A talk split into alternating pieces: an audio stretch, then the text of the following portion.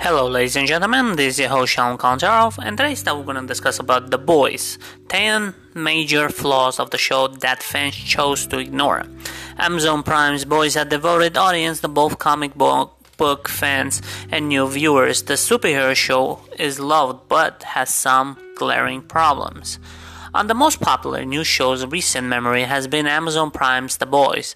Based on the wild comic book series, the same name show in quality outrageous look at the world, the superheroes evil, dangerous corporate entails the colorful crew who wants to keep them line related. The Boys' unpopular opinion according to Reddit. With only two seasons through four, The Boys became the huge hit, but this fan, it is, it has its faults, while passionate fans might overlook some of these aspects of the show. They are worth pointing out the highlight that no show is perfect, including The Boys. Number 10, source material. While the many viewers were shocked by the, how far the show willing to take the superhero genre, those who read comic books knew how crazy the world really was. Garth Ennis series the crazy mix of insane violence, sex, and some really bizarre things.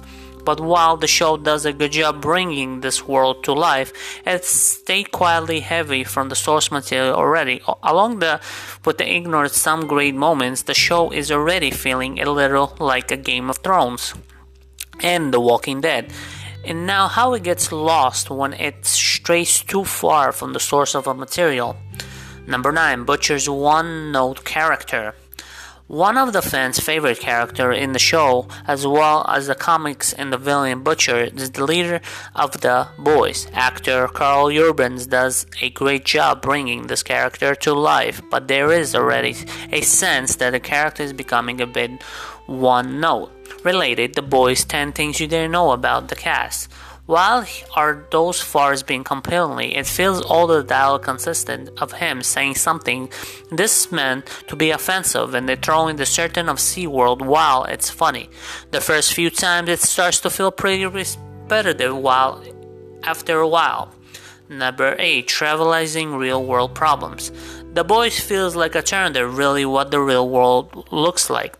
To superhero we're around, there's still the same social aspects, the same institution, the same real world problem. However, the show takes comic and over the top approach, all those things which can make trivializing what the show attempts satirizing things like 9/11 attacks, the Holocaust, and modern racism. It can tough to watch when it, the boys misses the mark. It feels pretty irresistible. Number seven, slow moving story.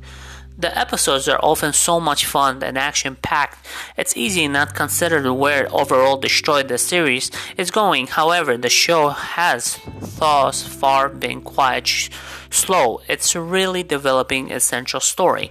They are often a huge event that seems like they are going to change everything going forward. However, the show then finds ways to easily sew the brush them aside. Things can just carry on they did.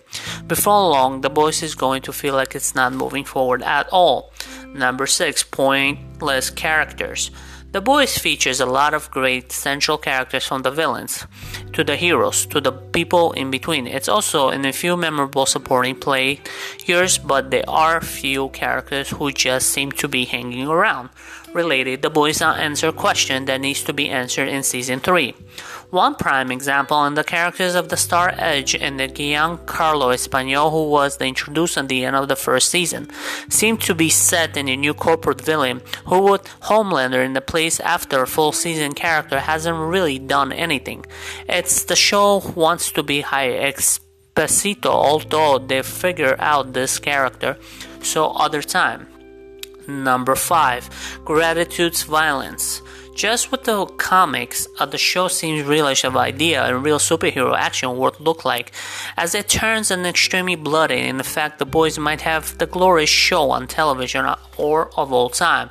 While the gore effects in some instances, it also feels like a crutch at the time where it feels like the boys is more concerned with the delivering the shockingly blood moment than moving the story forward.